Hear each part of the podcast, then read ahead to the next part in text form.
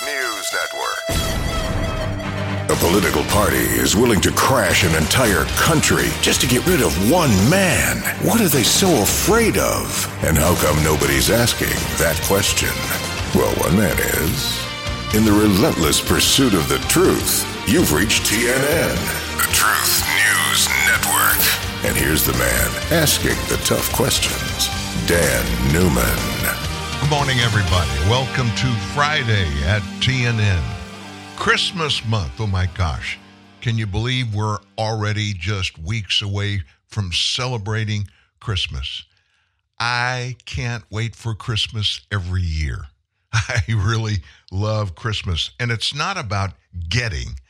It's about giving and sharing and spending time with those we love. Can't do better than that. Nothing better than that. I hope you're having a good week, a good month. And listen, let me just give you some input, just a suggestion or two as we get ready for this holiday season. Don't make your Christmas season about you. Yeah, I know we all have bad circumstances in our rearview mirrors. Things can be going wrong. But you know what? If we concentrate on all the bad stuff, we lose a lot of the good stuff that we should have started there, concentrating on the good stuff. Count your blessings. Sometimes, literally, I'll sit down and just write. Draw a line down the middle of a page, and on the left side, I write the things that are good, things that are really, really good. And then on the other side of the page, I'll start writing down the things that are bad. And before I ever finish every time, there's more on the good things side than there are on the bad things side. You're going to be in whatever frame of mind you accept. You accept and say, it's okay, come on in. I'm going to think about this. I'm going to delve on this. Really think it through. And if that's something that's bad, it's not a good way to start any day. Not a good way to end any day. You're blessed.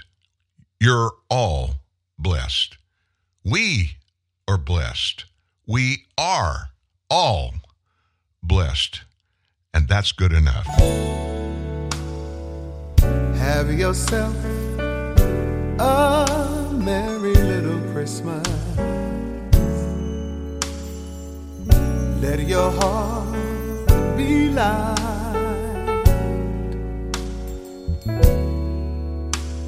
From now on, I trust out of sight.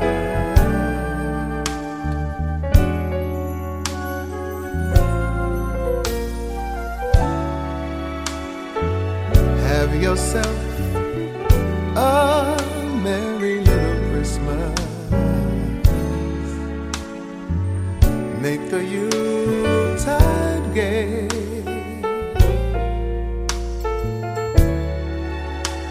From now on, our troubles will be miles away.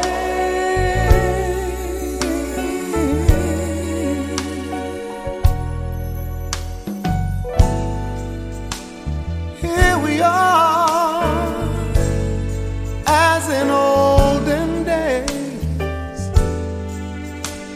happy golden days. Of your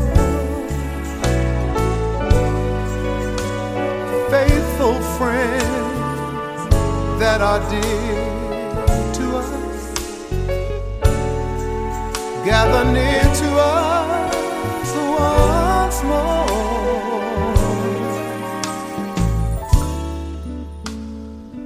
more. Through the years, we all will be together. The fates allow.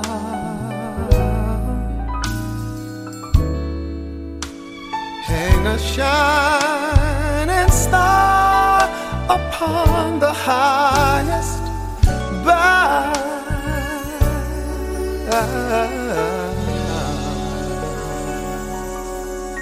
And have yourself a merry little Christmas now.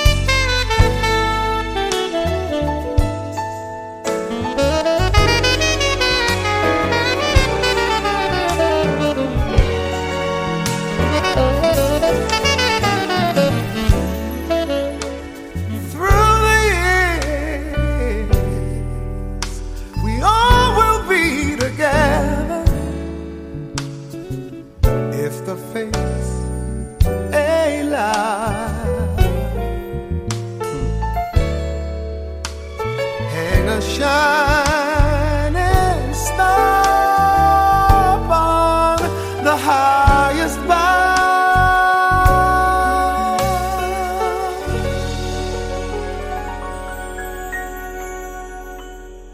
and have yourself a merry little Christmas night.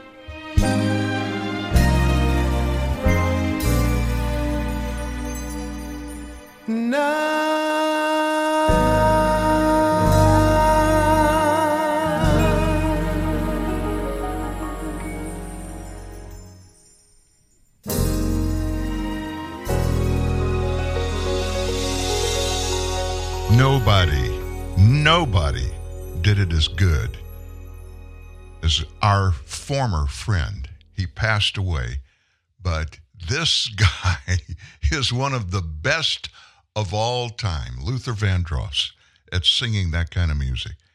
Just quick little side. Our oldest daughter got married, and we have some close friends. We're coming and always have been part of really good musical people, friends, relatives. And so I asked this guy, one of my good friends who's got a great voice, if he would sing a song, a Luther Vandross song, at our oldest daughter's wedding. I'm not going to play it, but I want you to remember this. Write it down. You need to hear Luther Vandross sing the song Here and Now. And I'll give you a little advice, guys. When you play it, make sure your darling sweetheart is close by, because you can make some tremendous brownie points by letting her understand, hey, I like this song because it is written from you guys to your wonderful wives or girlfriends, and vice versa. Ladies, you will enjoy it beyond imagination. Here and Now, Luther Vandross. Does that have anything to do with the show today? Well, yes, it does. And you know why it does? Because it's Christmas and it's my show. I like good music. I like Luther Vandross, and I want to concentrate and focus my attention on far more than just the crud that's going on in our lives. If we stick on that, we're really going to be stuck, because it ain't good. And honestly, if you think it through, the good things in your life, they're happening to you right now, in almost every circumstance. Don't get caught up in looking at Washington, D.C.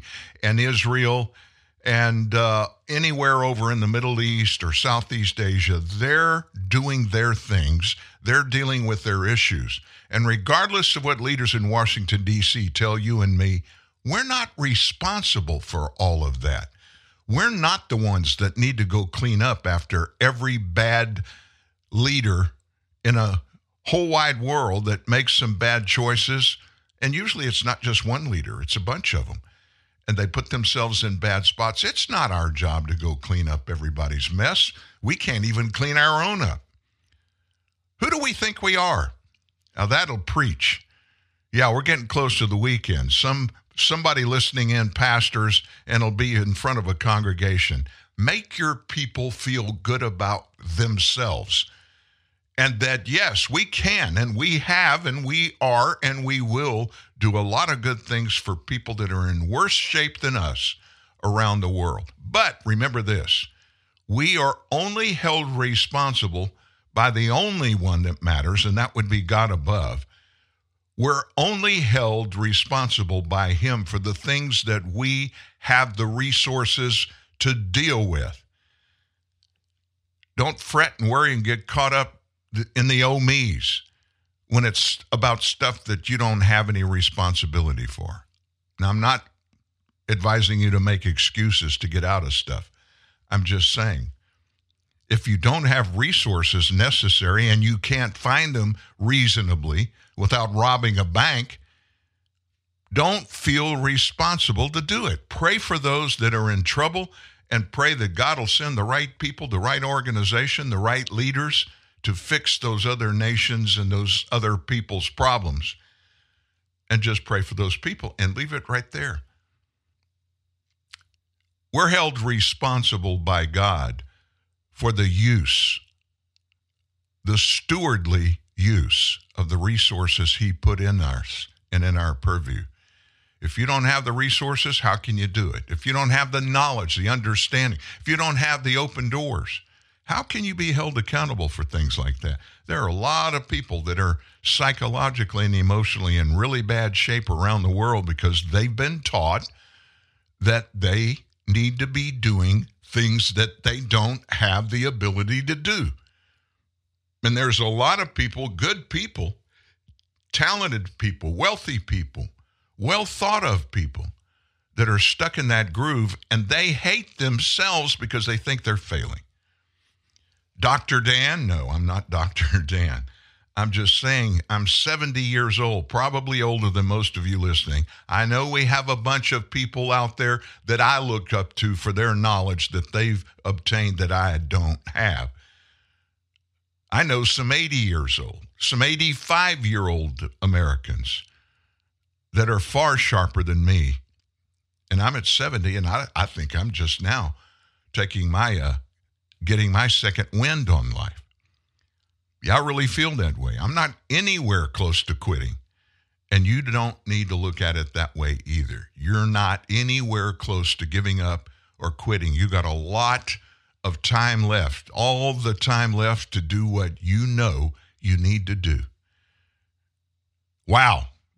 I didn't expect that. That came right out of my heart this morning. I hope I didn't offend anybody, and if I did, deal with it. Again, it's my show. I can express my feelings. You can counter those anytime. You can drop me a text or an email, dan@truthnewsnet.org. dan@truthnewsnet.org, or what you can do is call in. We don't have any screeners. Now, that may be a bit spooky for you. It's kind of a bit spooky for me. If you call in, I'm the one that answers the phone. And it's live, folks. It's live. I don't have a kill button. That's the one when somebody says a curse word in network talk shows, radio and television, the engineer can push a dump button, and that signal, it's not completely live that you hear. It's a few seconds delay just in case they have to hit the dump button and they can cover up what expletive was given there. So how do you reach us? 1-866-37-TRUTH. It's a free phone call. 1-866-378-7884. Anytime. You won't offend me. I'm too old to be offended. Well, let's start at the top of life, dollars and cents. Money makes the world go round, right? How do you get money? You go to work. U.S. employment numbers out this morning. Employers in the U.S. added almost 200,000 workers to their payrolls in November, 199,000 even. That was in 1 month, November. Unemployment rate actually fell a little bit from 3.9% down to 3.7%. Now, how does that stand in the shadow of what they were expecting out of D.C.? Economists thought we were going to add 185,000 after payrolls were reported as increasing by 150,000 last month. That number, here we go, was unrevised in this month's report, which means if they're being honest with you, and don't think automatically that they are, that means that we have more people getting hired. Hey, hey, hey, could be a good thing. In September, way back, 2 months ago, employers grew their payrolls by a downwardly revised 262,000. In August, payrolls rose by 227,000. The unemployment rate was expected to hold steady at 3.9, and it actually fell. So there's a little positive, not big positive numbers there, but some okay numbers there. looks like maybe we may be on the downside of getting this stuff taken care of. Let's hope we are. So let me tell you something, getting ready for the show last night and this morning, early this morning, I puzzled through how to handle all of this latest craziness regarding Hunter Biden and what's happened yesterday, and based on what we have found out and shared with you every time we hear something through the last few years about Hunter Biden. How deep do I want to dive into it? And I really struggle with it because we could spend the whole 2 hours, you and me, you calling in, me talking about information and details that we have learned here. But I don't think it would benefit any of us to spend a lot of time on it because all of this stuff, and here we go, back to the top, what I told you about, what can you and I do specifically about all the actions and reactions regarding anything that the president's son or anybody else for that matter does? We can't.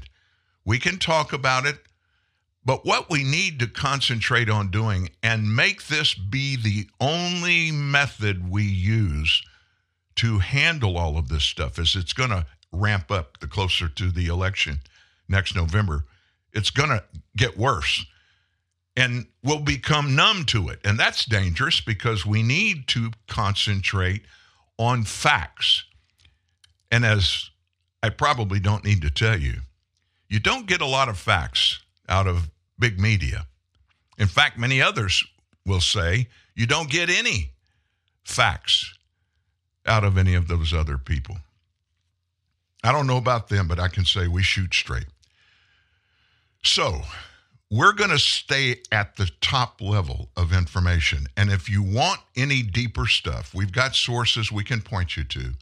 Just say, hey, could you give me some details about that? For instance, Hunter Biden was indicted. 9 federal charges yesterday came out of California. Now, I'm sitting looking at the complete indictment. You want a copy of it and you can't find it? Shoot me an email. I'll attach it and return it to an email. I've actually got the indictment that you can read. It's not that hard, folks. We can make it easy or we can make it hard, and I don't want to make it hard. So if you want to know the deep dive stuff, drop me a line at dan@truthnewsnet.org, dan@truthnewsnet.org. And if we get a break during the show today, I'll actually send it to you then, or if not, I'll do it right after the show is over today. But Hunter is in deeper doo-doo than many people thought he was going to be. We thought when that debacle happened up in Delaware, remember when there was going to be a sweetheart deal that was going to let Hunter off for his tax fraud in his rearview mirror. And they had also cut a deal that he was going to be exempt from any other stuff that came up later. Thank God that judge in Delaware smelled the rat and she said, wait a minute, we're not going to do this. So they went back to ground zero. And Hunter was living in California when all this stuff happened. The stuff on the big tax problem that he has. And he still has a big tax problem. And so that judge said, you go back to the drawing board. And then the federal prosecutor, the real federal prosecutor in the state of Delaware, got in the middle of it. And he dropped the bomb yesterday on Hunter Biden. A litany of tax charges. The indictment that Hunter was handed yesterday, it includes nearly $200,000 of income tax for the year 2019. This special counsel federal prosecutor is David Weiss from Delaware. He's been using a federal grand jury out in Los Angeles to gather evidence of possible criminal tax charges against Hunter. And the reason it's in California again is because that's where Hunter was living at the time. Hunter pleaded not guilty back in October to those federal gun charges in U.S. District Court in Delaware after being charged out of Weiss, the prosecutor's year-long investigation. So we've reached out to people that we know to try to get a little more insight, and if and when we do, we'll pass it along to you. I suggest you look at, if you don't every Saturday morning, look at our bullet points, Saturday bullet points. I can promise you now there are going to be some videos, and also some stories with deeper details. If you don't check in at truthnewsnet.org every Saturday morning, you're missing an opportunity to learn some stuff without having to spend all your day digging to get information. We give you the biggest stories of the week, many of which you haven't had time to find out all the details. And in the bullet point offering at the beginning of each of these small stories, there'll be a 2 or 3 sentence explanation of what's in it, followed by a bullet point at the end of the story. If you want to get more info, you just click on that bullet point and it'll transfer you immediately to a full story. And if you know everything about it or you don't want any more information, you can just move on down and go to the next one. It's a good way to get information over the weekend. Earlier this week, House Oversight Committee Chair James Comer released subpoenaed bank records, more of those bank records showing an entity owned by Hunter Biden had made, quote, direct monthly payments to Joe Biden. So Comer attributed yesterday's indictment to the efforts of two brave IRS whistleblowers, Gary Shapley and Joseph Ziegler. The DOJ got caught in its attempt to give Hunter Biden an unprecedented sweetheart plea deal, Representative Comer said yesterday, after every American should applaud these men for their courage to expose the truth. Now, what is that about? If you don't know this, I want you to listen very, very intently. Those two guys, longtime professional IRS people, they worked at the highest levels in the IRS, and their operations came under the FBI. They were the deep, deep dive investigators on all this Hunter Biden stuff. So they knew what they were talking about. Before they came forward publicly, you have to register as a federal whistleblower. There's a program for doing that for every federal employee. If you're working and you see some illegal activity happening in some area of our government's operation, and you think it needs to be reported and investigated, but you're afraid that if you do it, whoever you go to in management is going to bust you some way or take efforts to diminish you and sometimes get you fired. If and when they register as a whistleblower, they have protection that they will not be attacked by anybody, and the information they bring forward will just be used. And sometimes they don't even have to be identified.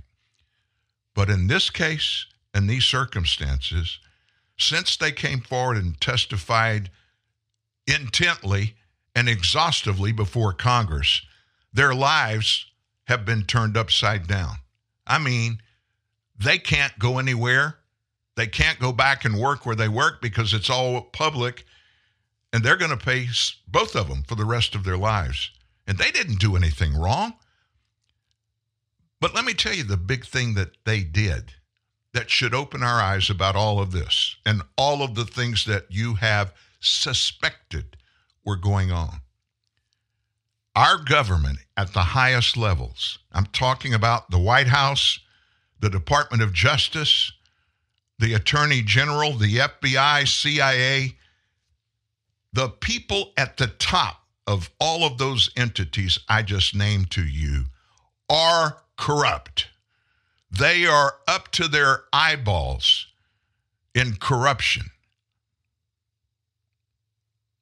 Wow. Christopher Wray, FBI director, he's been one that's had a bullseye on his back ever since any and all of this stuff has come up. And he testifies before Congress monthly. But he found a way that he can deflect any attention, and he doesn't have to get involved giving testimony about all of these very contentious items that have been going on and being made public over and over and over again over the last few years. And here's his cop-out. Here's his plea. When a member of Congress on these committees, when they ask him a specific question that puts him in a corner, he always says this: it's FBI policy. We cannot comment on any details of an ongoing investigation. How can he get away with that? It's very simple. What's the FBI do? They investigate. They're always in investigative mode. So he doesn't have to.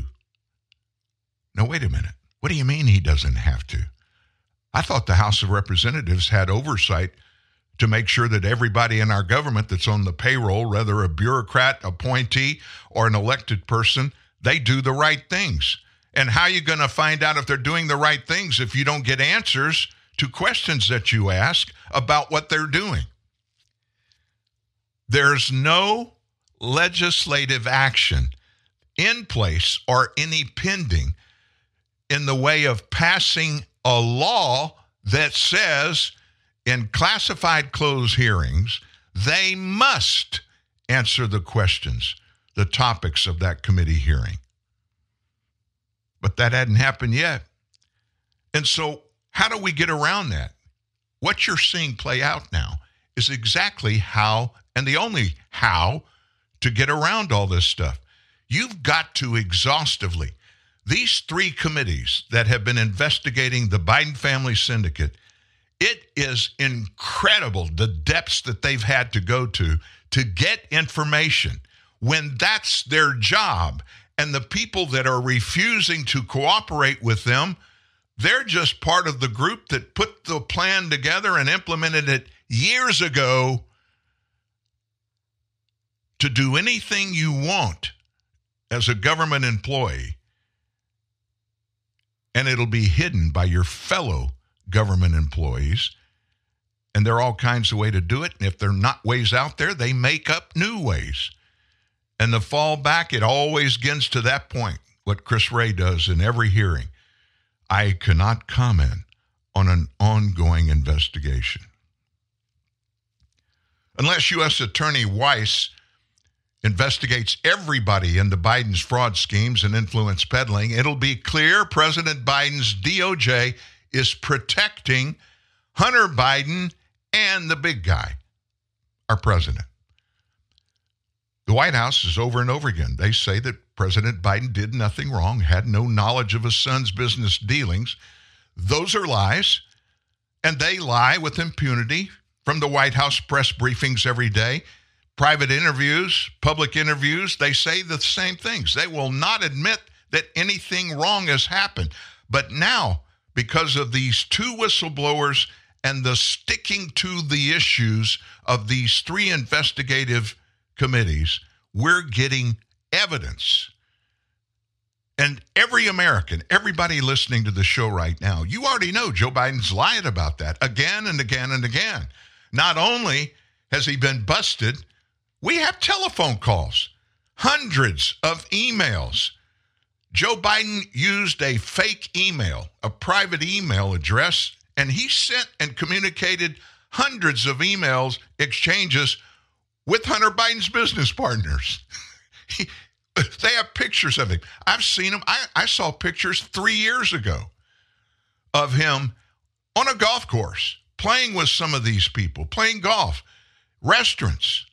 You see him doing these business deals. The famous trip to Ukraine is the one that I think is really now going to shake the world because it is proven to be, based on the timing, we now know exactly when and how the conversation came up for Joe Biden to go to Ukraine and tell the former president of Ukraine that if he doesn't stop the supreme investigator of the Ukrainian government who investigated criminality among the government and big businesses in the country, Viktor Shokin, Joe Biden told that president, hey, you know, we talked on the phone 5 days ago about you getting a $1 billion loan guarantee from the United States people. We talked about on the phone. I told you then, if you don't fire Viktor Shokin because he's corrupt, you're not going to get this loan guarantee. And Joe bragged about after the fact that he told him, hey, you're not going to get that loan guarantee. And the former Ukrainian president said, you're not the president. And Joe bragged and said, I told him to call Barack. And everybody laughed.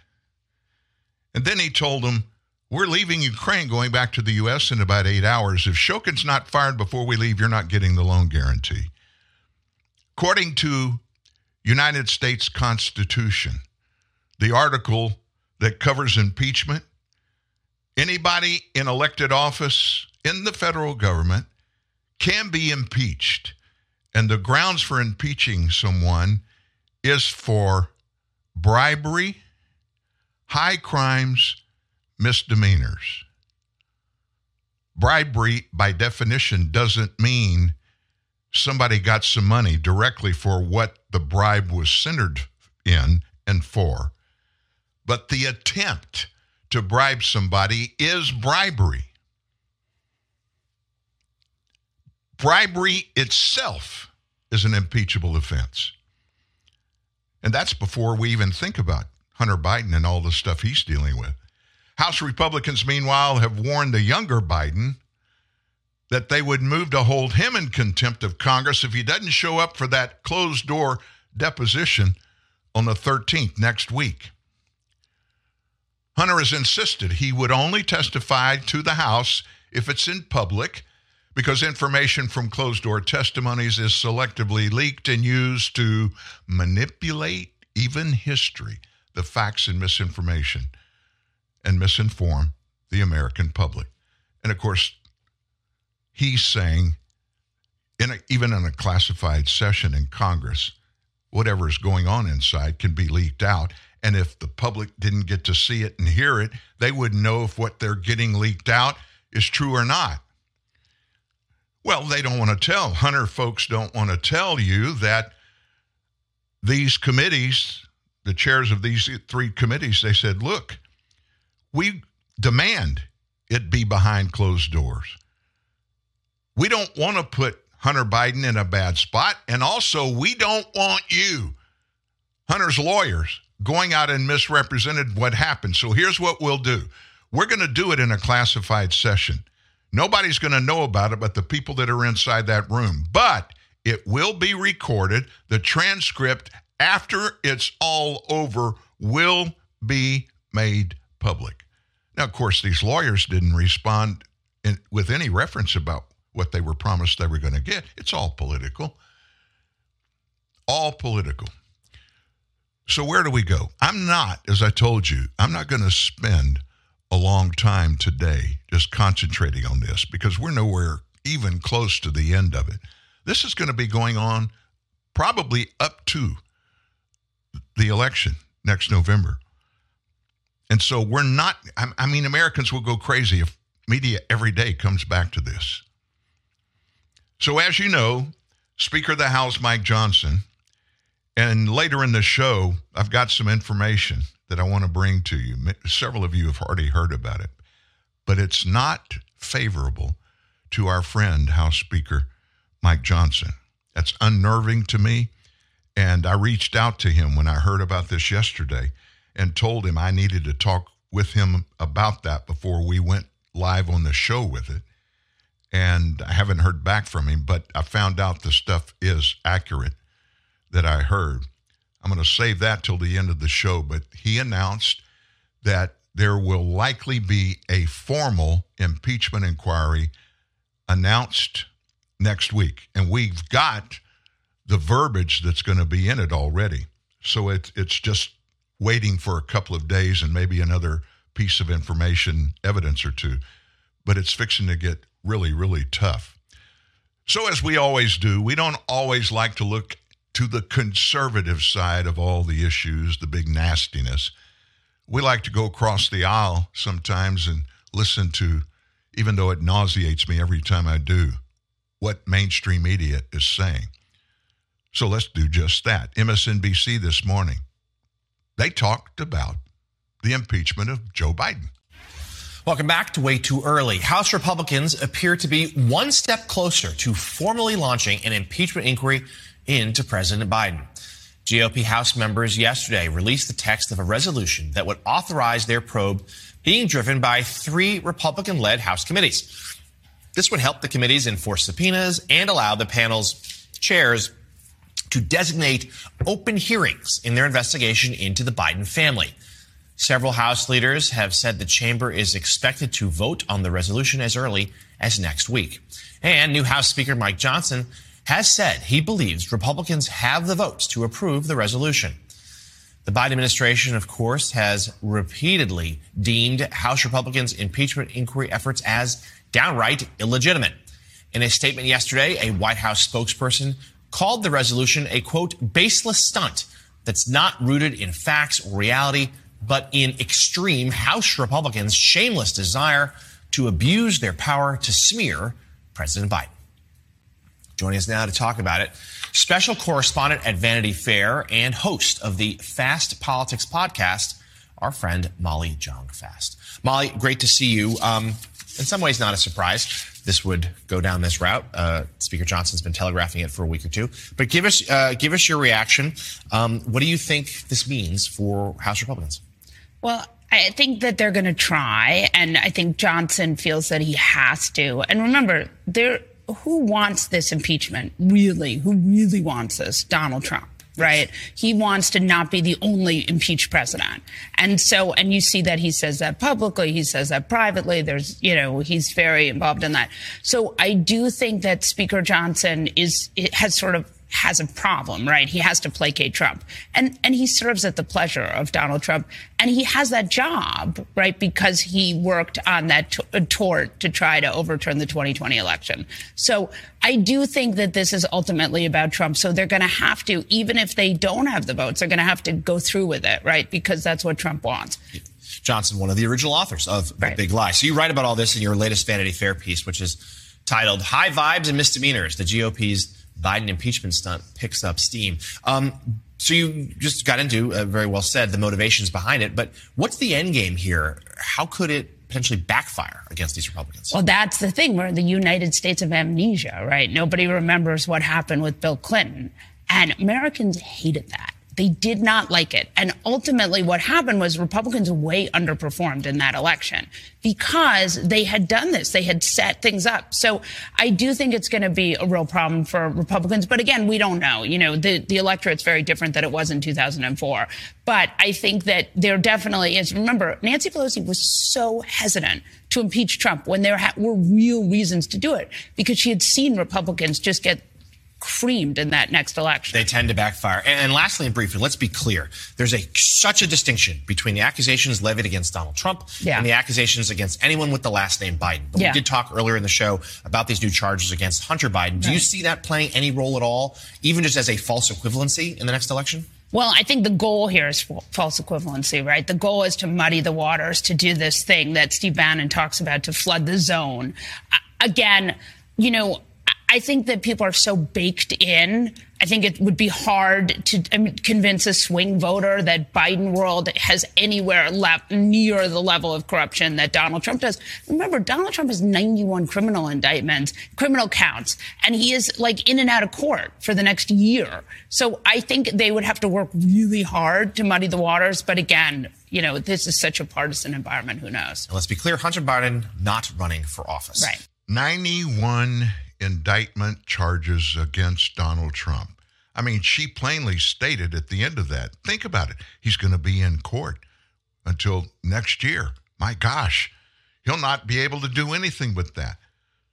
How many of those 91 counts have been adjudicated against Donald Trump yet? None of this has anything to do with presidential wrongdoing. None of it. They're talking about he was responsible for an insurrection. How many charges against him for insurrection? First of all, insurrection is not a felony criminal act. It's not. And he hasn't even been charged it, but they're already saying he's guilty. He's guilty. Anyway, I don't even want to go down that road. The reason I wanted you to hear her, when I heard her, I got nauseated listening to the drivel and knowing, understanding that there are a bunch of people out there that listen to what she said and they believe it. Oh, it wasn't anything. You know, I mean, gosh, Hunter Biden, Joe Biden, they haven't done anything. Joe Biden is president. He hadn't done anything. And they went back to 2004 when the impeachment attempt to get Bill Clinton out of office. Look what happened. America split. It went crazy. The population is nothing like it was back then, so things are different. Now, Donald Trump, he may have done a lot of things in his life, but everything that he's charged for in this, look at the numbers. Look at the numbers. Look at how the American people feel about these two, about Donald Trump and about Joe Biden.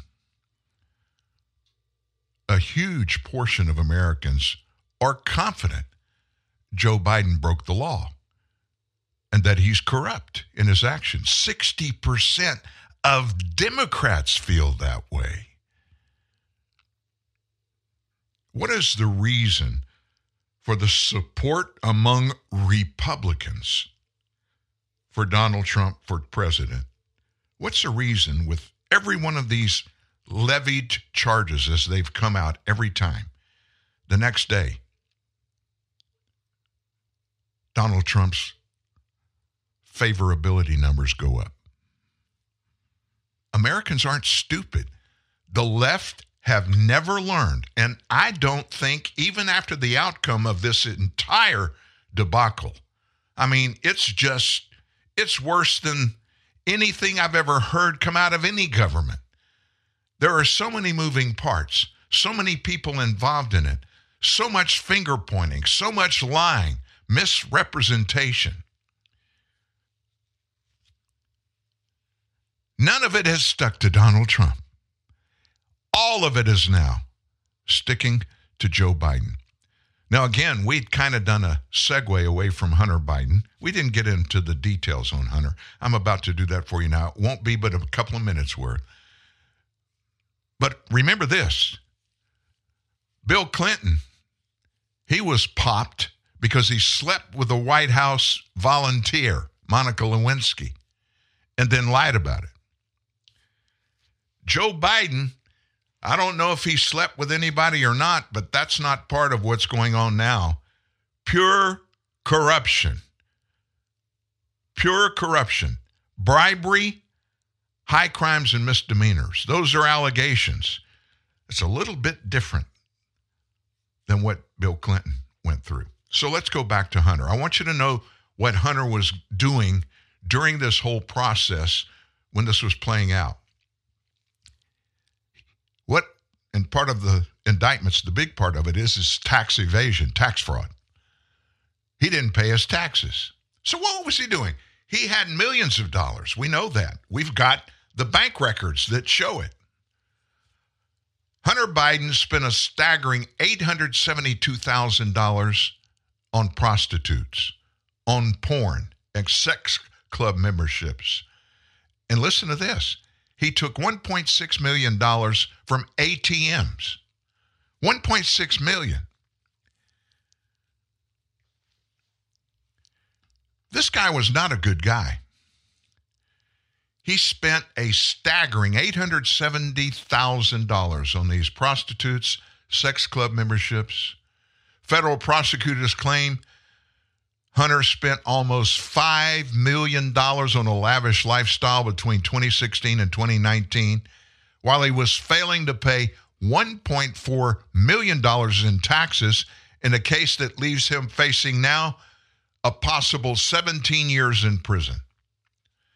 The indictment set to be a disaster for his father's 2024 run for the presidency.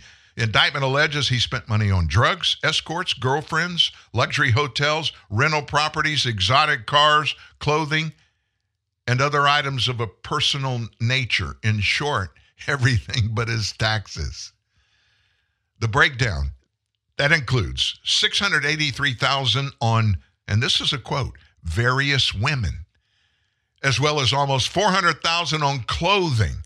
It also alleges he spent $188,000 on adult entertainment and that $1.6 million from ATMs.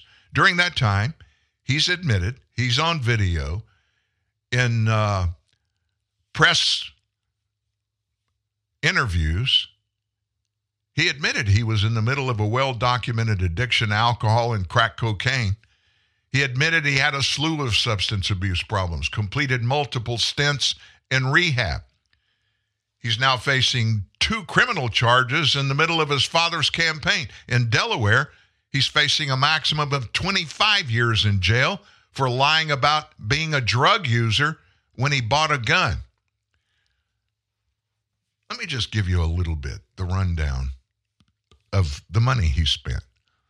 In 2016, $200,000 ATM cash withdrawal. 2017, $503,000 cash ATM. 2018, $772,000. 2019, $772,000 again. $1.66 million of cash out of an ATM machine. Payments to various women, 2016, $4,400. 2017, $138,000. 2018, $383,000. 2019, $156,000. Clothing and accessories, a total of $397,000. Tuition education, $309,000. Health, beauty, and pharmacy, $250,000. Miscellaneous retail purchases, $250,000. Food, groceries, and restaurants, $200,000. Insurance, $200,000. Loan mortgage payments, $191,000. Adult entertainment, $188,000. Accounting fees, $147,000. Telephone utilities, $118,000. Rehab, $7,600, $2,800. $28,000, and $35,000. Credit card payments, $58,000. Home improvement and maintenance, $42,000. Where did all this money come from? Well, we can't get into that and talk about it without bringing Dad in, and we've already talked about a little of that. Like I said, we're not going to spend a lot of time on this. But the president has been caught lying over and over and over again. And some of the latest that has been verified is that Joe Biden exchanged dozens of emails with Hunter Biden's business associates. There is proof.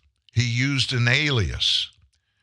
President Biden exchanged dozens of emails with one of his son's business partners. That's according to newly disclosed information that bolsters the Republican claims that their investigation of the president's involvement in Hunter's businesses is warranted.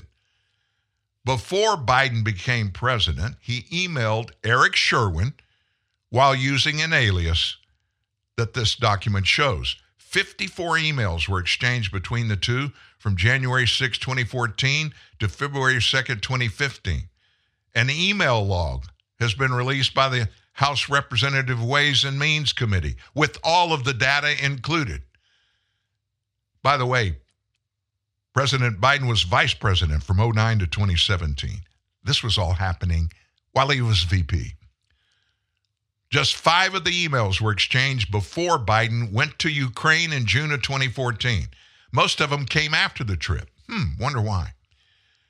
Biden infamously, during that trip, pressured Ukraine to fire that top prosecutor. We talked about that, Viktor Shokin. Fire him, get rid of him. And they did, just because Hunter was employed by Burisma Holdings, which that's the company that the prosecutor was investigating for corruption. For that year and part of the next year, Burisma Holdings paid Hunter Biden $1 million each year just to sit on their board of directors. There's nothing fishy there. Biden used various emails, including Robinware 456, to communicate outside of official channels, which is illegal for a federal employee to do. President Biden and Schwerin were copied on another several hundred emails. 38 of them included from White House email accounts.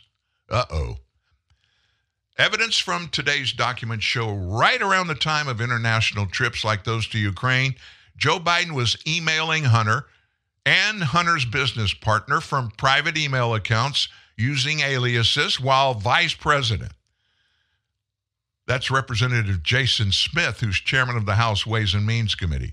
Sherwin helped both President and Hunter Biden with their financial issues.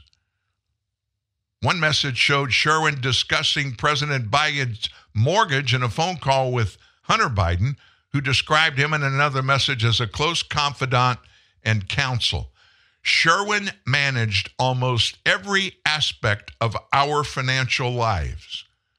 That's Kathleen Beulah, Biden's ex-wife, Hunter's ex-wife, wrote in her memoir. Previously disclosed, records showed that Sherwin visited the White House or the Naval Observatory, that's where the vice president lives, dozens of times while Biden was vice president. Emails were part of a fresh tranche of materials released by the Ways and Means Committee after receiving them from those whistleblowers, Gary Shapley and Joseph Ziegler with the IRS. The emails are the kind of lead pointing to Joe Biden's involvement that investigators would be allowed to pursue in a truly independent probe. That's Jason Foster, founder of Empower Oversight, who helps represent the whistleblowers. Mr. Smith said before the panel voted to release the records that the alias emails raised questions of whether Joe was trying to hide the existence and the content of these messages. Otherwise, why the heck would he be doing it? And Smith added, if investigators had not been stonewalled, the IRS investigation into Hunter's tax fraud and his business dealings would have naturally laid bare Joe Biden's direct involvement. Several nonprofits are seeking the emails themselves in court cases, including America First Legal. The National Archives and Records Administration has identified 82,000 pages of emails across the accounts President Biden used. That's a lot of correspondence. House Republicans subpoenaed Sherwin and Mr. Biden, Hunter, as part of their investigation into the Biden family syndicate and its dealings, which primarily occurred while President Biden was part of the Obama administration. Oh, and by the way, there's no, what do they call it? There's no statute of limitations on impeachment. Just thought I'd throw that in there. Mr. Sherwin worked closely with the Biden family members, Biden associates, Biden corporate entities that the committees have identified as transferring millions of dollars to the Bidens, often through these foreign sources. Indeed, the committees have reviewed bank records showing Sherwin had access to bank accounts the committees believe are relevant to the committee's investigation. Bank records, for example, show that Sherwin was the registered agent corporate secretary of Mr. Biden, it's Hunter Biden's firm, Owasco. And that story just goes on and on and on. It just gets deeper and deeper. We're going to segue over to some other stuff that you need to hear about. And at the end of the second hour, we will give you that information I told you that we have received regarding some trouble, maybe trouble, regarding House Speaker Mike Johnson. What's up next? Let me see where we'll go. How about this?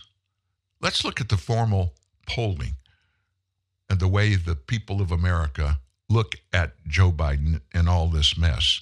And by the way, this formal poll is from CNN.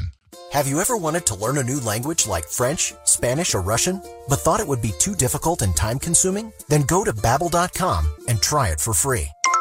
Babbel works because it's built around real life. It teaches you everyday practical conversations that you will actually use. In 15 minutes a day, you'll be on your way to speaking a new language in just a few weeks. Babbel uses a modern conversation-based technique that makes language engaging, fun, and memorable. It starts by teaching you words and phrases. Then, sentences gradually get more complex. Soon, you're practicing short conversations about real-life topics. Babbel is created by language experts who use the spaced repetition method to help you learn quickly and remember what you learned. With Babbel, you can speak a new language. Babbel, language for life. Celebrating 10 million subscriptions sold. Now try Babbel for free at Babbel.com. Just go to Babbel.com and start learning a new language today. That's Babbel.com.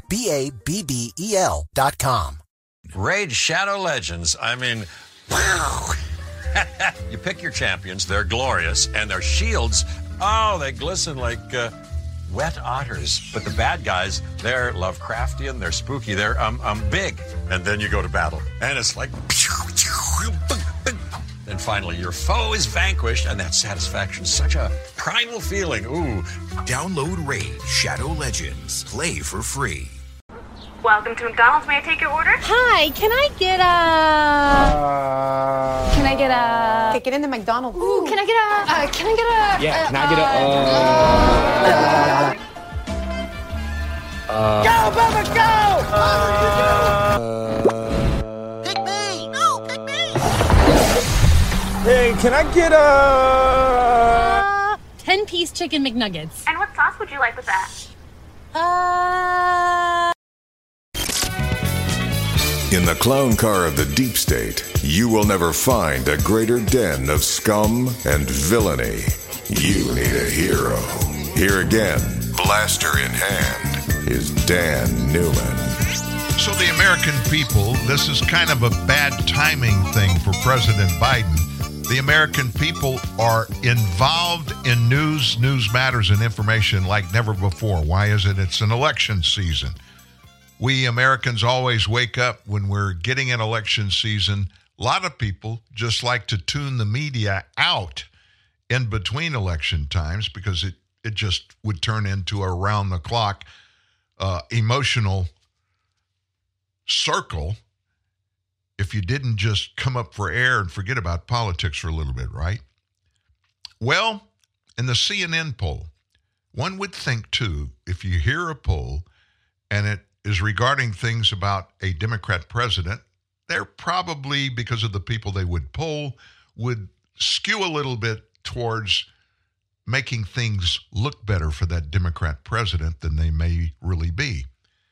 Here's the outcome of the latest CNN poll. 67% of Americans disapprove of Joe Biden's economy, which is the top issue heading into this 2024 election. Biden's approval rating on the economy in November is the second lowest of his presidency. November 2023, 33% favorability number. October of 23, it was 36. May of 23, 34. December of 22, 36. June of 2022, 30%. December of 2021, 45%. March of 21, 49%. Now, what does that mean? The longer Joe's been in office, the longer Americans are seeing what his Bidenomics is doing to them, while all of the information that continues to pile up showing certain corruption on his part, the numbers keep sinking. The economy greatly ranked as the top issue. Economy 42%, immigration 12%, foreign policy 10%, partisanship 6%, crime 6%. The White House is trying so hard with Bidenomics, Dana Bash of CNN said, they're spending a lot of money on it to press the point that the economy is getting better. Horse hockey. My two words. And voters aren't buying it. It's like you have, they're trying to tell people how to feel, and it doesn't always work. I don't have money to pay my bills, and nothing you say is going to make me feel better. And yet they do it and keep saying it over and over again, selling Bidenomics. Wait a minute. They don't call it that anymore because that tested publicly to be a bad label because the economics under Joe Biden ain't good.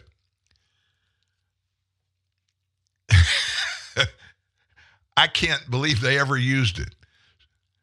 How did that test when they tested that term for the economy? If they had done it with the legitimate polling company, they would have found out even when they first started calling it that.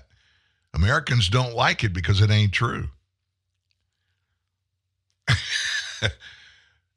Look at what changed. The Democrat Congressional Campaign Committee and House Majority Political Action Committee. They dropped the term Bidenomics. Biden also dropped it during his prepared speeches. NBC reported he hasn't used it in public remarks since November 1st. He believed the phrase could backfire if the economy remained sluggish. And that poll came from 1,800 respondents, has a 3.2-point margin of error. Now, we're not going to walk away from Biden, the impeachment, or Hunter Biden. I just got something I think you really need to hear. This is this morning, Maria Bartiromo on Fox Business. And she had Congressman Comer in. I haven't listened to all of this yet, but I was just told you need to play this for your people. So here you go. He's in more trouble than anyone in America, probably who's ever been subpoenaed in front of a congressional investigation. I mean, this guy is under investigation for crimes ranging from money laundering to securities fraud and everything in between. If he gets voted in contempt of Congress, that's more penalties that he's going to have to pay a price for when his judgment day finally happens. And that was House Oversight Committee Chairman James Comer with me right here yesterday on this program, laying out Hunter Biden's legal woes. Hunter Biden now in even more trouble this morning. He's been indicted on 9 tax-related charges in California. He is facing up to 17 years in prison for allegedly failing to pay at least $1.4 million in taxes over 4 years and writing off trips to strip clubs as business expenses, among other allegations.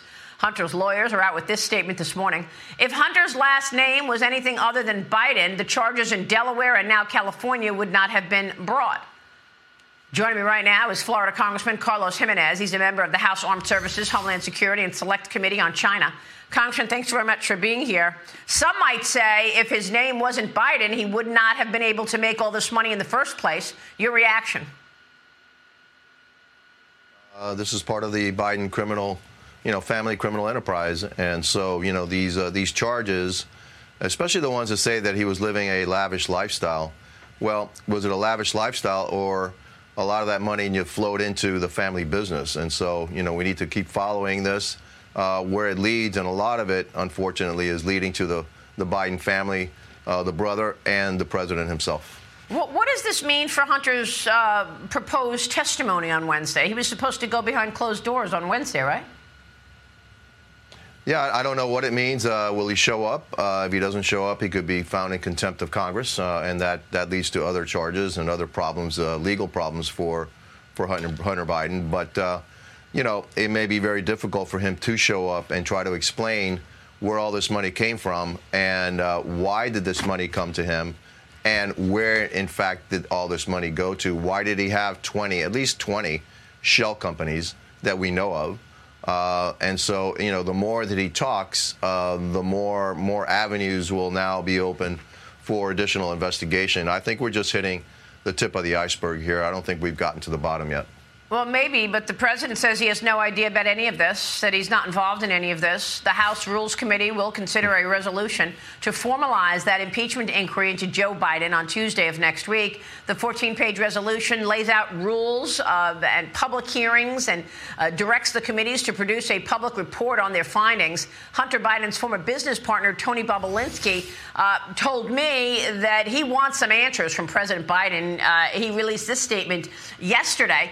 He sent me this statement, and I want to read it to you. I am a former decorated naval officer who was willing to die for this great country and held the highest security clearance issued by the Department of Energy. Why is Joe Biden blatantly lying to the American people and the world by claiming that he did not meet with me face-to-face? He should call his son Hunter and brother Jim, as they can remind him of the facts. The American people deserve the truth. Congressman Tony Bobulinski was a partner of Hunter Biden, and he told me yesterday, of course, he's met Joe Biden. What is Joe Biden, the president of the United States' role in all of this? I think Joe Biden is the brand. And the only reason that Hunter Biden was making all this money that he had to evade taxes for was because his father was the vice president of the United States. And so the Biden name has been the brand and has been the brand for some time. And so, you know, for Joe Biden to blatantly lie to the American people and said he had no idea what his son's business interests were, that he never met with any of his business partners. We all know that's a blatant lie. We have testimony, we have evidence that he met with them dozens and dozens of times, different partners from around the world. And so, Bobulinski is absolutely right. The president of the United States has been lying to the American people. But hey, the president of the United States has been lying to the American people for 40 years. This is nothing new. This is what he does and what he has done through his entire political career.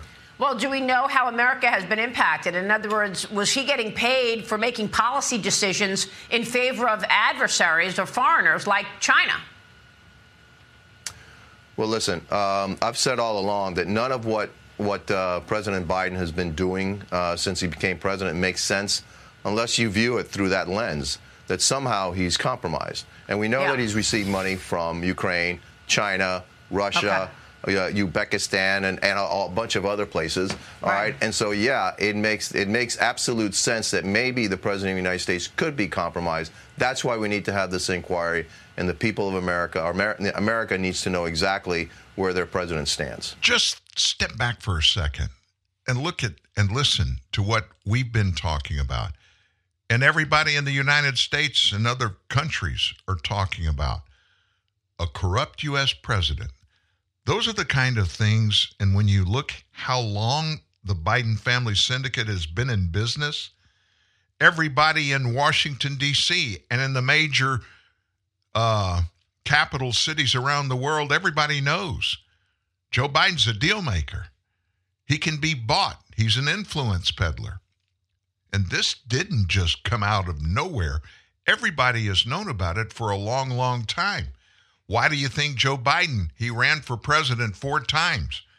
Why do you think he never was considered a real usable Democrat to run for president? He was always looked over. It's because everybody was afraid his garbage was going to be revealed. And that's exactly what we're in the middle of right now. As we talk, I'm looking for a specific story. I saw it last night. I meant to grab it for you and talk to you about it. I'm going to find it in a few minutes.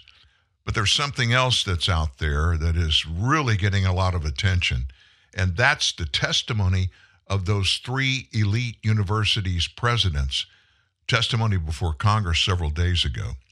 The university presidents are in trouble, really in trouble. And so Maria talked about it.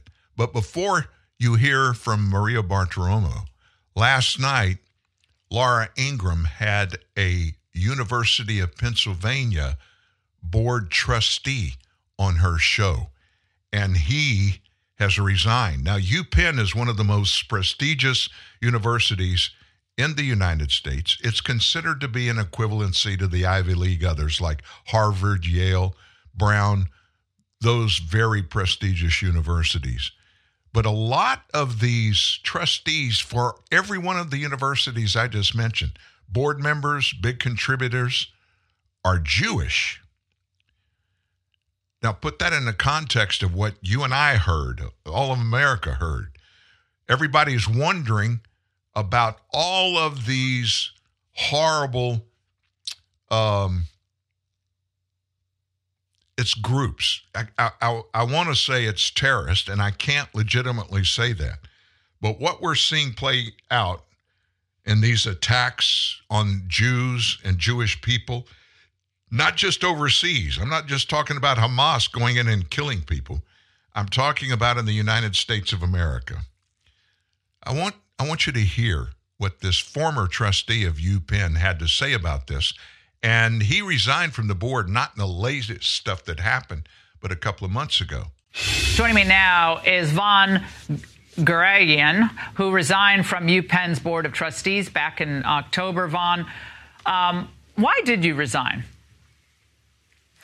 Well, you know, Laura, I served since 2009, and over that period of time, I found that at every turn, the board was just a rubber stamp to the chairman of the board, and that they really never disagreed, that every vote was unanimous.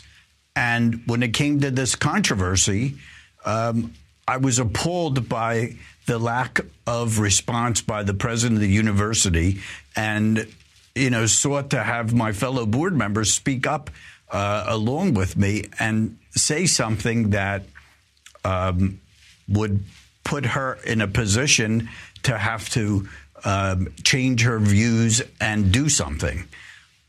Well, I was told by my board members to stay on the board and wait for an emergency meeting that was called, which I did. And I found that at that meeting, it was just the same old, same old. So I quit on the basis that if I stayed, I would be under a fiduciary responsibility to not disclose what went on at the board. And as an outside person, I can now speak out against the horrible things that have been going on at the university and to call for the resignation of the board president and chair. Do you agree with Bill Ackman that these presidents who testified on Capitol Hill yesterday, who couldn't answer simple questions, they had utter disdain for the congressional inquiry, they couldn't answer simple questions. Should they resign? Well, I can tell you this, Laura, that there is no context in which the genocide of the Jewish people can be condoned. It's nothing more than harassment and hateful and malicious talk. And, you know, it cannot be condoned, unlike with the position of the university presidents. And it's certainly not conducive to learning for the poor students who, you know, attend colleges and universities that were displayed in Congress yesterday. Well, kids are waiting to hear now who applied to colleges. Point, yeah. Oh, sorry, we have a delay here, but kids are waiting to hear right now who applied early from a lot of these schools, whether they've been admitted or not early. And I think there's a lot of angst out there among kids. They're like, oh, am I going to get into these schools? What do you say to them about the process, given what's happening on campus now? Where should they be putting their focus? On the places they go or what they do once they're there? Well, to be patently honest with you, you know, as I had indicated before, to bolster that point, the Anti-Defamation League did a study, and in the study of the Jewish students on American colleges, they concluded that more than half don't feel safe on their college or university campus. And 75% of those kids feel that they have been involved in or have witnessed an act of anti-Semitism. So if you're the parent of a Jewish student in the 9th, 10th or 11th grade, you certainly wouldn't want to send your kid to any one of those universities. And Vaughn, what do you say to the board members of these universities, MIT, Harvard, UPenn, NYU, that are, again, they're rubber stamping whatever the administration is doing? There's very few voices of courage. Yours was one in these board scenarios. What do you say to them today? It's time to step up and be counted and not just serve on these boards to just have a prestigious thing to put on your resume or so that you can tell your friends that I'm on the board of Harvard or Penn or whatever. It's time to actually be a working trustee and to speak up when things aren't right and not rubber stamp, you know, what goes on. Just because the chairman of the board says it's the thing to do or the president says it's the thing to do, in your heart, if you know it's wrong, you need to step up and say that it's the wrong thing. Well, I note that you're an entrepreneur, and entrepreneurs tend to have a lot more courage than corporate CEOs. Vaughn, thank you so much for speaking out. I hope to talk with you again soon. That, in context to what I told you a minute ago, we have another piece. These college presidents that testified before this House committee a couple of days ago, they had to, every one of them, come back and restate the things that they said about Israeli people and the Israeli people on earth and all of the craziness that's happening in the streets around the United States and also in big cities around the world, anti-Semitism and genocide. You're going to hear a little bit of one of the outcomes of that committee hearing that happened a couple of days ago. But listen, when stuff like this began to happen, when you started seeing all of the so-called Palestinians that were out there in big, big demonstrations across the United States, I mean very aggressively, calling for the death of every Jew on the planet. How did that all come together?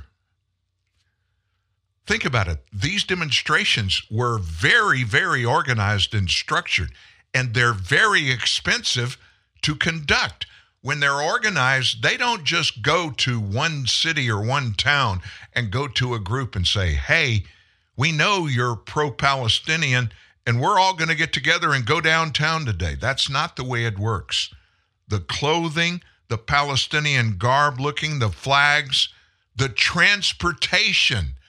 Yeah, when you see these demonstrations, you'll find in a close area, close to where the demonstrations are being perpetrated, you'll find buses, and people are being bussed into this. This is not a conspiracy theory. It's been documented. It's been revealed over and over again. Mainstream media doesn't want to talk about it. This group has a name. Uh-oh. I told you last week about a couple that have been, couple of millionaires, husband and wife, have been seeding money into anti-American, anti-capitalist demonstrations for years, millions of dollars. But that's a couple. Back in 1997 in California, a not-for-profit was formed, and it's called TIE, T-I-E. And they have several branches in California. The main headquarters, the foundation happened up in San Francisco, but there's a TIE Southern Cal operation group. Now, you can go check it out. Let me read to you online what TIE says about, well, I'll just read it. About us.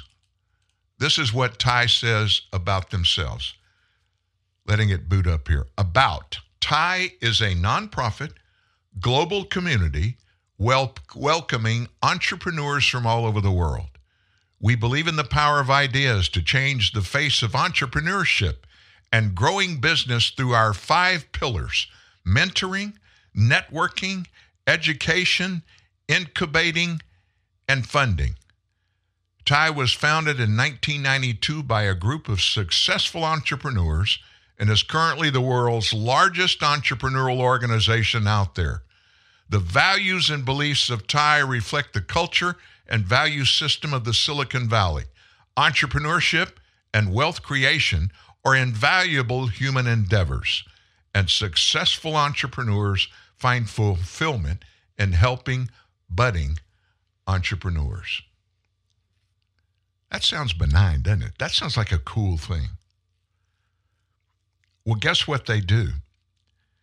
They get, as a nonprofit, they get funds coming in for various causes around not just the United States, but around the world.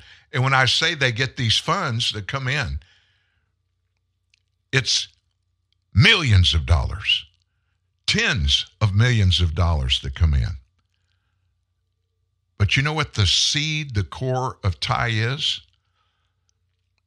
They fund organizations around the United States and other parts of the world that are promoting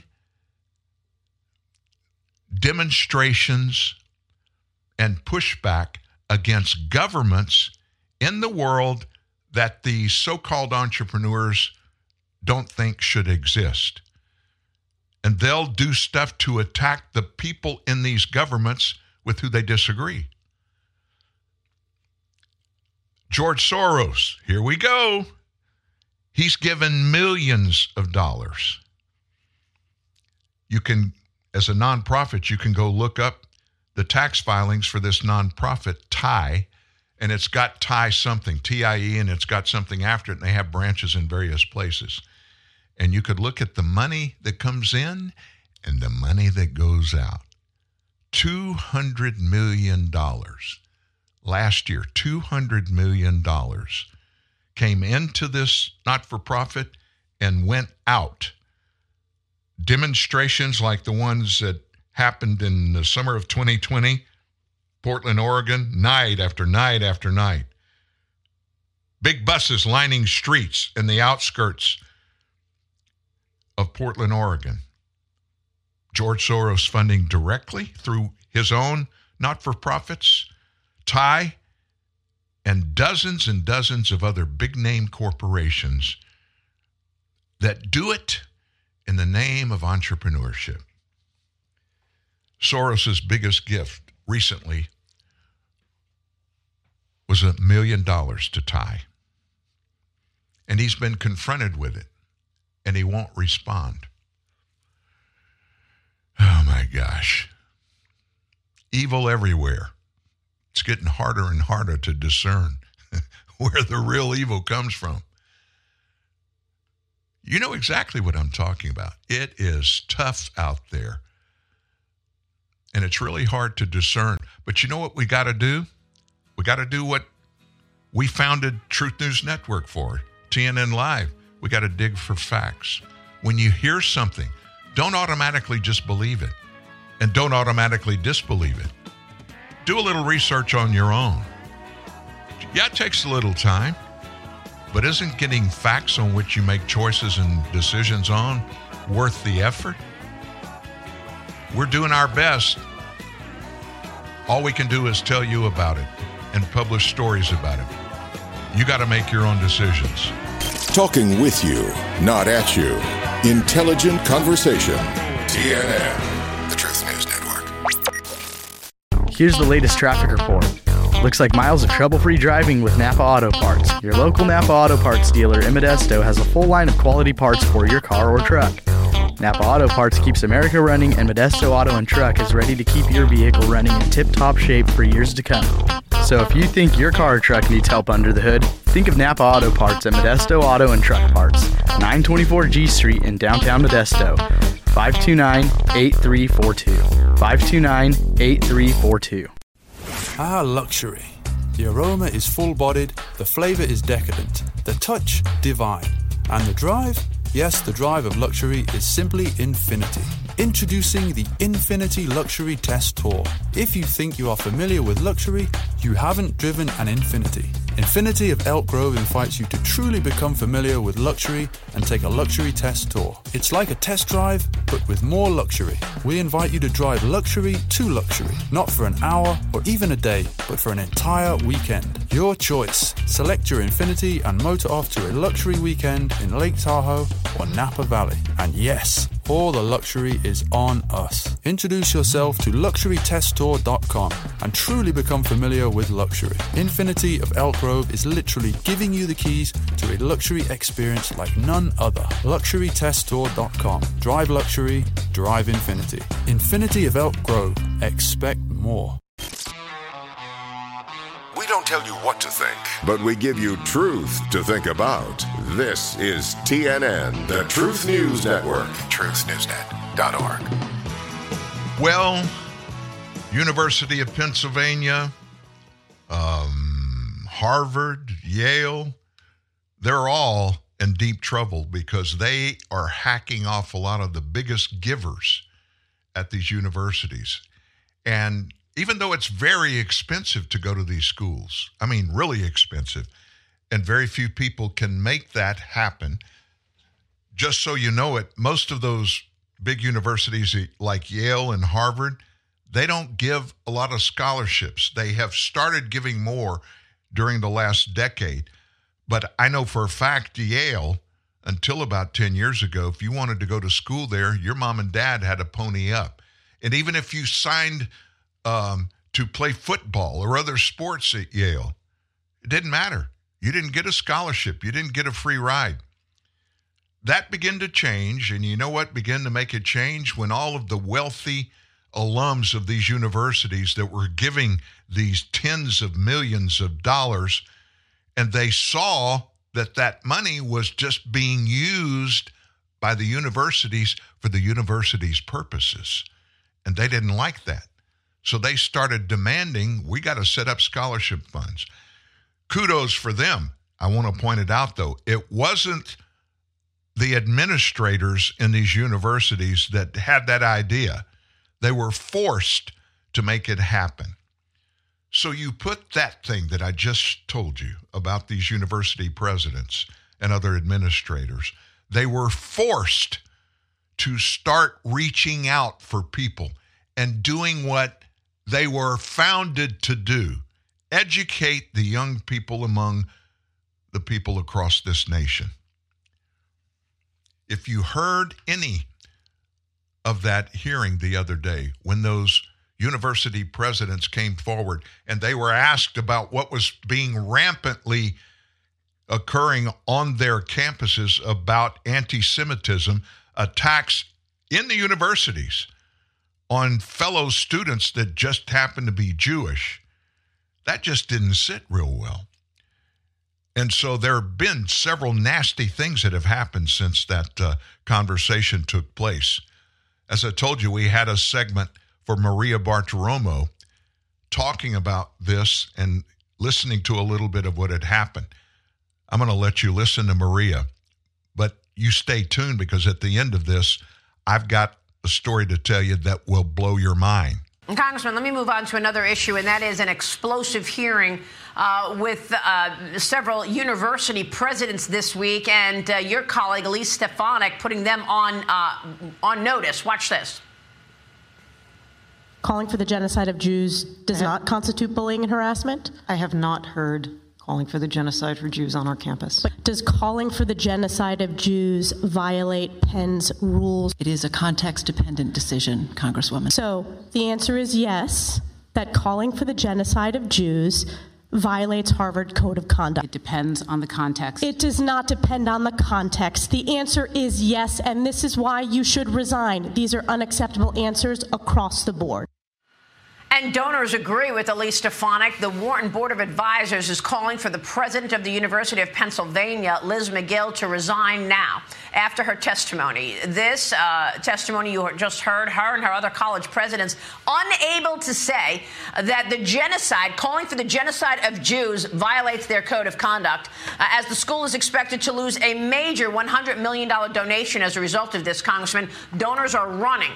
Let me bring Cheryl Cassoni in on this. Go ahead, Cheryl. Well, Maria, it's not just that $100 million, but now they've got this new investigation that's going to be launched by the House. And, Congressman, I want to get your take on this, because now that you've got the Education Committee that's going to launch this full investigation, Elise Stefanik is going to be obviously leading the charge on this. What is the goal? Because, obviously, with these universities, money's the only thing that's going to talk at this point, or these presidents need to be shown the door. But what is the goal of this new investigation by the House against these presidents? And what do you want to see happen at the end of it? I think the goal is to show the utter hypocrisy of these presidents, and that you may be disciplined for mislabeling somebody. They want to be called a she, and they need to be called they. But when you call for the destruction and the murder of the Jewish people, no, it all depends on the context. I mean, the question couldn't have been more direct. And the fact that she couldn't answer that question tells you everything you need to know. And this has been coming on for a long, long time, and we need to uncover it. All this stuff is the genesis, is right there in our institutions of higher learning. And a lot of it's coming from these, Ivy League schools. So, yeah, we need to uncover everything that's going on there and the corruption of the young minds that is occurring at these institutions of higher learning. Yeah, what a great point in terms of the pronouns. We're worried about he, she, they, and yet they're allowing this to take place on campus. Disgusting. Congressman, we'll be watching your investigation. Thank you, sir. So you heard that back and forth between Elise Stefanik, a New York representative, a Republican, and the head of UPenn, the president of UPenn.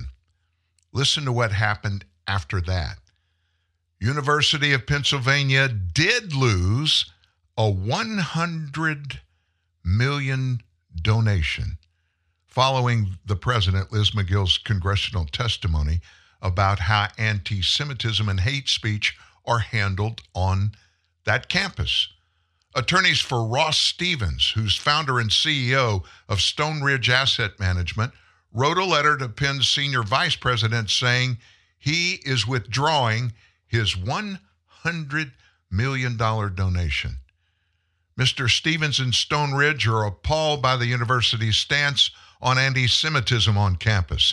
Its permissive approach to hate speech, calling for violence against Jews and laissez-faire attitude toward harassment and discrimination against the Jewish students would violate any policies or rules that prohibit harassment and discrimination based on religion, including those of Stone Ridge.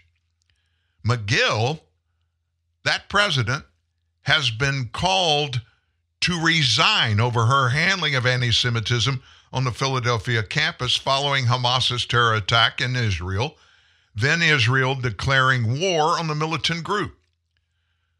So while Magill and the other Ivy League presidents didn't explicitly say calling for genocide of Jewish people would violate their school's code of conduct, they instead essentially said it would depend on the circumstances and conduct, and attempted to balance the matter with that of free speech. Absent a change in leadership and values at Penn in the very near future, I plan to rescind Penn's Stone Ridge shares to prevent any further reputational and other damage to Stone Ridge as a result of our relationship with Penn and Liz Magill. I love Penn, and it's important to me, but our firm principle and our firm's principles are more important. Liz Magill, school president, or I need to say, the former UPenn president. She got dumped and should have been dumped. Well. Do you think people are finally waking up instead of just pontificating and going crazy for their own enforcement of what they think and feel is okay? But they can be different and held to a different account than anybody else in the world. They want everybody to be treated the same. They say, but it doesn't work that way real often. Fairness is designed, and somebody has to say what it is. And then, of course, those on the left, the ones that have really stepped it up on identities of anybody and everybody, they control. They have unilateral control of who can be what and who can say this and who can't say that and what's wrong. It's gotten so bad, I hate to even meet somebody new. I don't know if it's a mister, a miss, and you don't want to call them a male name, even though they are male biologically and are very obviously so, because you're going to offend them if they've adopted some other identity. This is just nuts. And it literally has boiled down to this on the left in our nation. You can't say anything to me. You have no authority to say anything to me about anything that has to do with me, because you don't know me.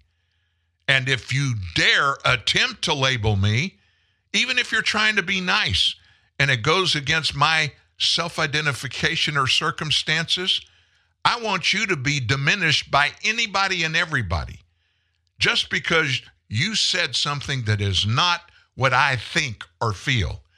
You're putting me down. We live in that today. We are living through that very thing today, and it's getting worse. When all of these university things started happening, and we began to see and hear on campuses of not just these Ivy League schools, but even in places, universities in the South, even junior colleges. This insanity has run amok, and it is destroying the fiber of this nation where, remember that thing that we used to say and believe, that in the United States we have equal justice under the law, that everybody has the right, the unfettered right that's given to us all by our Creator, not by our government, but by our Creator. We have an equal opportunity to achieve, do the best that we can and are willing to put into development in our own lives to achieve what we want to achieve, unfettered by government. And now they're making laws on state and local levels, trying to put them in federal law, as we heard about this Title IX amendment process that was created very successfully to give women equal opportunities as men in every area. And now they're trying to include in that edict of Title IX, well, we're going to make everybody forced to develop and look at and deal with people that aren't necessarily biologically what they say they are. You've got to deal with them equally now if this thing passes, and I don't think it will. But we're going to have to deal with them based upon what they say they are, not based upon what they are. And there are people out there now say, you didn't just say on what they are, did you? Oh my gosh, you can't say anything without offending somebody.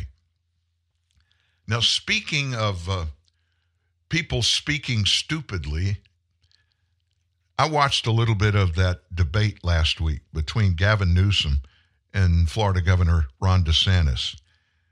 And when DeSantis started to giving statistics, publicly available and created statistics on everything, jobs, education, homelessness, taxes, revenue, yada, yada, yada. Everything that was statistically proven by and showed by people that had no dog in the hunt of this debate. It was just public news and information. Every time, especially regarding economical issues, joblessness, revenue, taxes, and all that kind of stuff, Gavin Newsom he immediately would step in and call DeSantis a liar about the numbers. California, according to Governor Gavin Newsom, they've reached a new milestone in revenue. They have the 9th largest revenue of any country on the planet, does California. Well, guess what just popped out overnight? California's state budget deficit has ballooned to $68 billion this year. Not million, $68 billion. After recording a deficit of $24 billion last year. And that's because of an unprecedented tax revenue shortfall. Now, why would that be? Well, one of the things DeSantis pointed out to us in that debate the other night was people have been leaving and corporations have been leaving California in droves coming to Florida. And immediately Gavin Newsom jumped on DeSantis and said, it's a lie, it's a lie. In fact, more people are moving from Florida to California than people are moving from California to Florida. Well, how do you have a $68 billion shortfall? Well, really, it was $24 billion less than what they thought it would be. It's got to be because tax is going down. And it's not the tax rates going down. It's people leaving that have been paying taxes and corporations that are leaving that had been paying taxes. The governor has maintained strict fiscal responsibility since taking office, building up the state's reserves to historic levels, reaching the maximum allowed by the state constitution to be put in reserves and paying down debts, putting California in a strong position to deal with budget shortfalls. That's from Aaron Mellon, communications director for the California Governor's Office, in a statement to Daily Caller News Foundation. And Aaron continued, in January, the governor will introduce a balanced budget proposal that addresses our challenges, protects vital services and public safety, and brings increased focus on how the state's investments are being implemented, while ensuring accountability and judicious use of taxpayer money. That sounds kind of grandiose, but it really doesn't. It's not grandiose. It's insane. It has no attachment to reality. $68 billion deficit spending by California in 1 year. Now, in that debate, Newsom touted the state's $97.5 billion surplus in May of 2022, which the governor vowed to spend on drought mitigation efforts, abortion initiatives, and to address rising costs from inflation. They did have a surplus. Now, wait a minute. What happened? Following that previous surplus, the state holds $24 billion in reserves that it could use to make up the difference. Around $26 billion of the deficit comes from the state receiving less revenue than previous prediction. Kind of like Joe's chagrin, Joe Biden, of course, when he raised taxes on the American people after he became president. Well, the reason you raise taxes is to get more money to come in. And then they found out, wow, we were down $600 billion in money that came in. That wasn't supposed to happen. We raised taxes. That means more money's going to come in. They don't understand capitalist economies. When you tax people, if it's an individual, that person is going to pay the taxes they owe, the additional taxes that your policies force them to pay. But does that mean they're going to quit doing, quit living, quit spending? Yeah, they're going to have to lower what they pay to people below them that they do business with, maybe employees, but even regular people that just live and spend money, buy groceries, buy gas. They're going to have to reduce what they do with their money because you're costing them more, and therefore they don't have the money to use to spend, so the people they would spend it with would pay taxes on it, and it's a daisy chain that just goes to one place.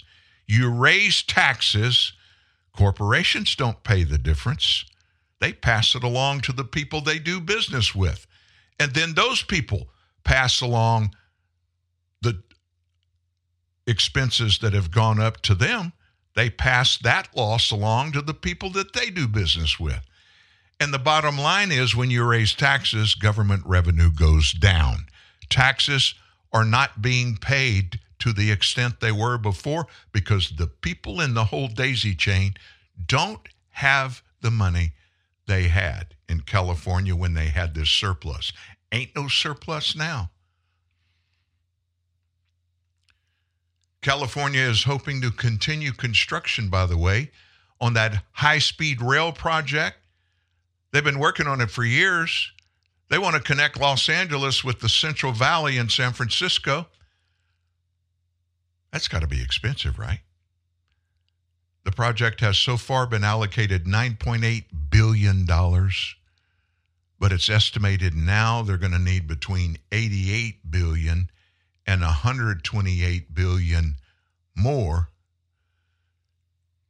to be fully completed.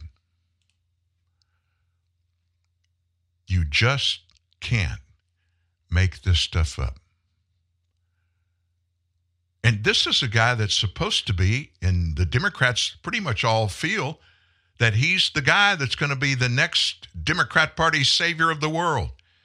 And he bragged about the horrors that he has instigated that have cost tens of billions of dollars to California by overspending. And that just illustrates something. The fundamental that any Democrat is chosen to run for any office at any level, the fundamental they're forced to adhere to and believe that it's real and important and everybody's got to do it, is you got to spend more money than you bring in. There is actually a policy that's been floated around for generations that operating in a deficit economy is good for the economy of whatever that entity is, local, state, or federal, because it keeps people working to do better, to make their economic circumstances better. And if you ever get to where you're producing more money than you're spending, people who quit giving, people who get work, they'll quit working, quit trying to do better for themselves and their family members. Donald Trump proved that wrong. Dramatic fashion he did. He reduced taxes dramatically, and when he did, the left went crazy. People like Gavin Newsom, the hardcore economic leftist. You can't do that. We're not going to be able as a government, a federal government, to provide the goods and services for the people that we're doing. We're going to have to cut Medicare, cut Social Security.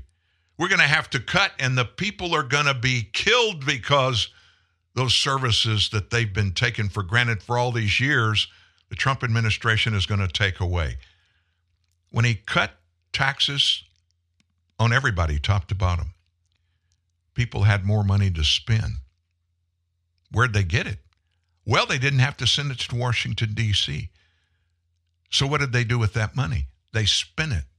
And the rolling up effect of if you get $100 and you buy something for $10 that you didn't have to buy it previously, you're going to pay somebody $10 for it, and they're going to have more money than they did before to spend, and they're going to pay $10 for it.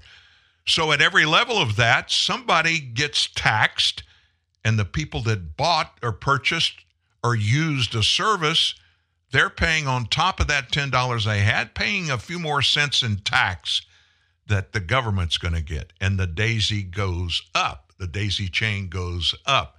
There's more money at the federal government because they let the people put more of their working money in their own pockets so they could spend. Capitalism. And none of these hardcore sycophants believe it's good. In fact, every one of the members of the squad, they think we should tax more. That the government knows better what the people want and what the people need, and so we ought to pay the government more and just sit down and shut up and let the government do for us what they think is best for us. That's not the United States of America. It's not the way it's supposed to work. And it doesn't work. Just ask the people of California. They're living through it right now. Walls are barriers.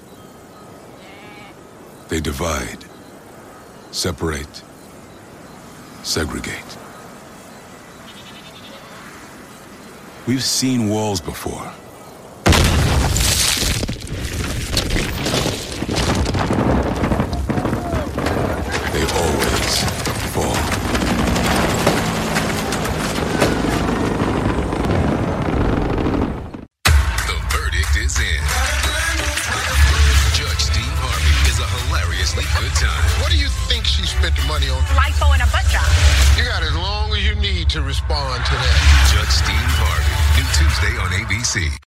For over 75 years, people have saved money with Geico. Oh, sorry. Here we go, from the top, and action.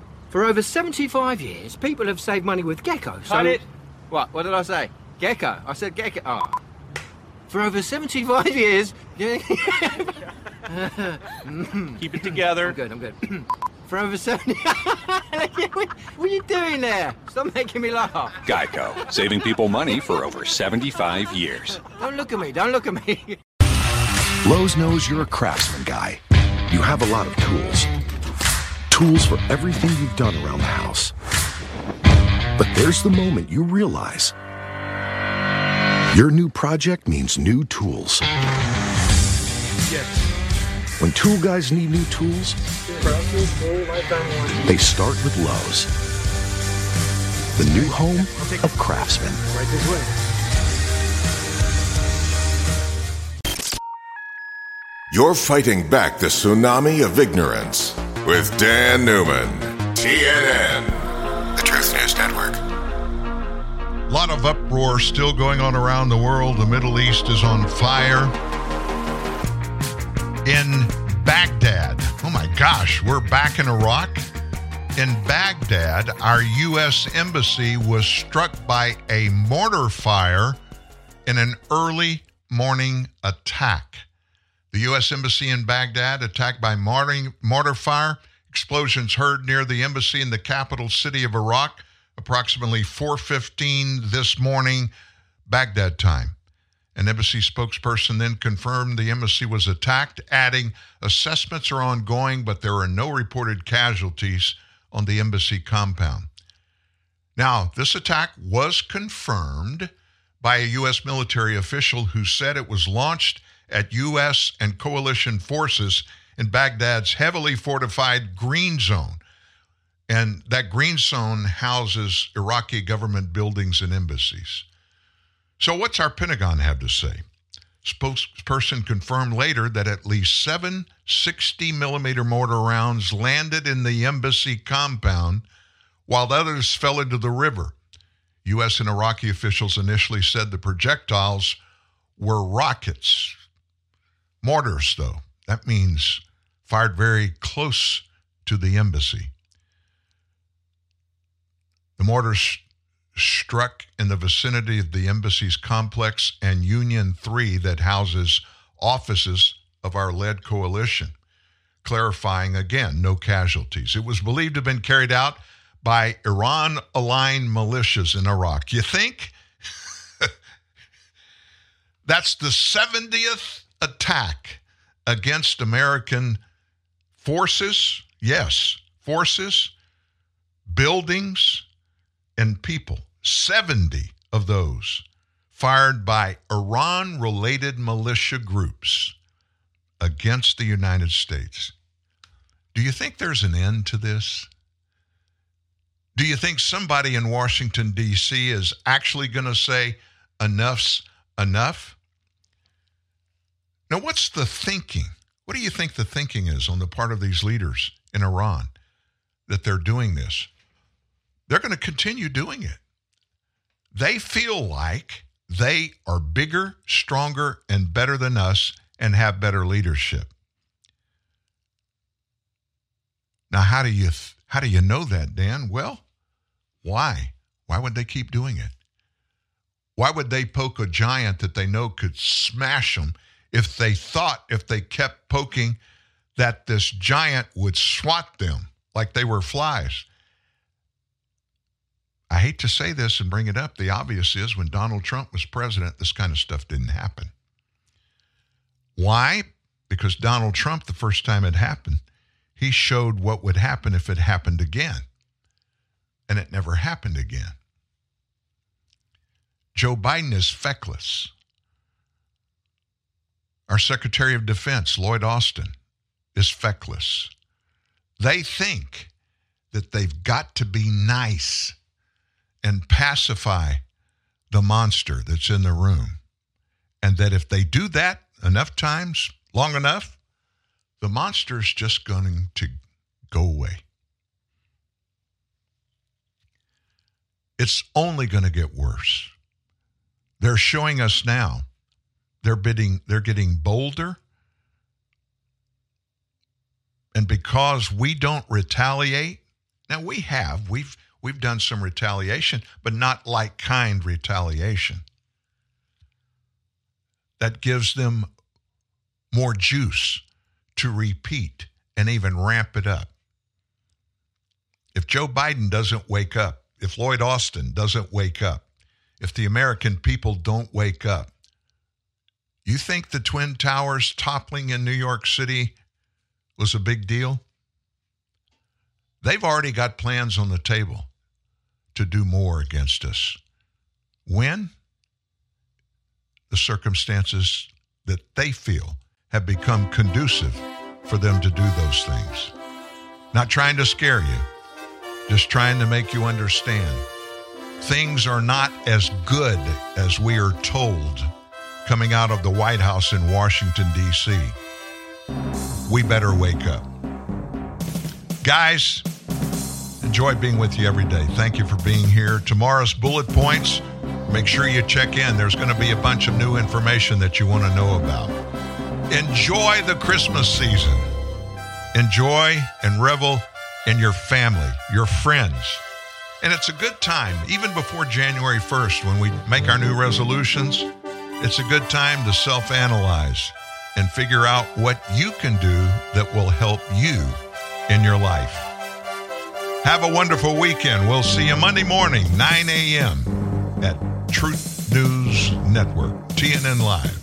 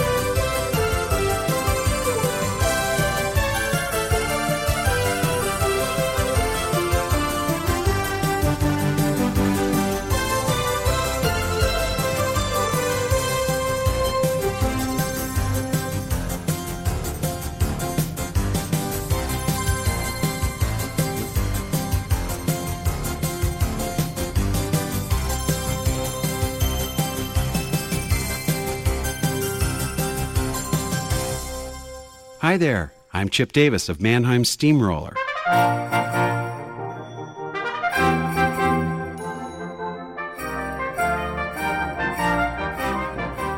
For so many of us, something as simple as the mere mention of the word Christmas is so powerful that it immediately brings to mind warm, rich memories. Children, music, families, friends, gifts, and food. For most of the world, Christmas is the highlight of the year.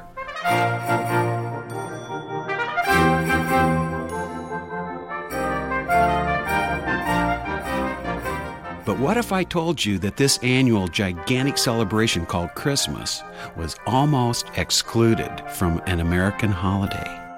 It's a strange thought. America without Christmas? If the earliest American settlers had their way, there would be no Christmas celebration at all. At least nothing like today. There would have been no Santa, no gifts, no Christmas trees, and absolutely no chestnuts roasting by an open fire. Blame it on the Pilgrims. The Pilgrims were part of a somber religious movement that began in Europe. In fact, their serious dislike of Christmas and their very strict interpretation of their religious scriptures were the main reasons why the British and most of Europe didn't like them at all. The Pilgrims frowned on almost every kind of celebration, and that was the beginning of the trouble with Christmas in early America. So then, who brought Christmas to America? Hats off to our Dutch and German forefathers. Give the Germans their credit for the tradition of our Christmas trees. And from the Dutch, well, the Dutch gave us the Santa Claus we all know so well. In the 1700s and early 1800s, Christmas in America was not a time of charity and of helping those in need. That wouldn't come along until the Christmas of 1843, when Charles Dickens published a short little story known as A Christmas Carol. It was Dickens who changed not only the way England and America celebrated Christmas, but also how the whole world would come to keep the holiday from a time of total revelry to a time of charity and helping those in need. In a very real sense, our Christmas traditions developed along with America. In many ways, it paralleled our struggle to develop our own identity as Americans. Sweep of the holiday, we can begin to see how, unlike the many religious holidays that can divide us, Christmas has grown to become a uniting force. It's now uniquely celebrated in America by Christians and non-Christians alike. And like our people, American Christmas traditions come from many cultures. Holly and mistletoe from ancient European Norse legends. Christmas trees from Germany. Carols from England, fruitcakes and eggnog from the Middle Ages, and the central story of Christmas itself from the ancient Middle East.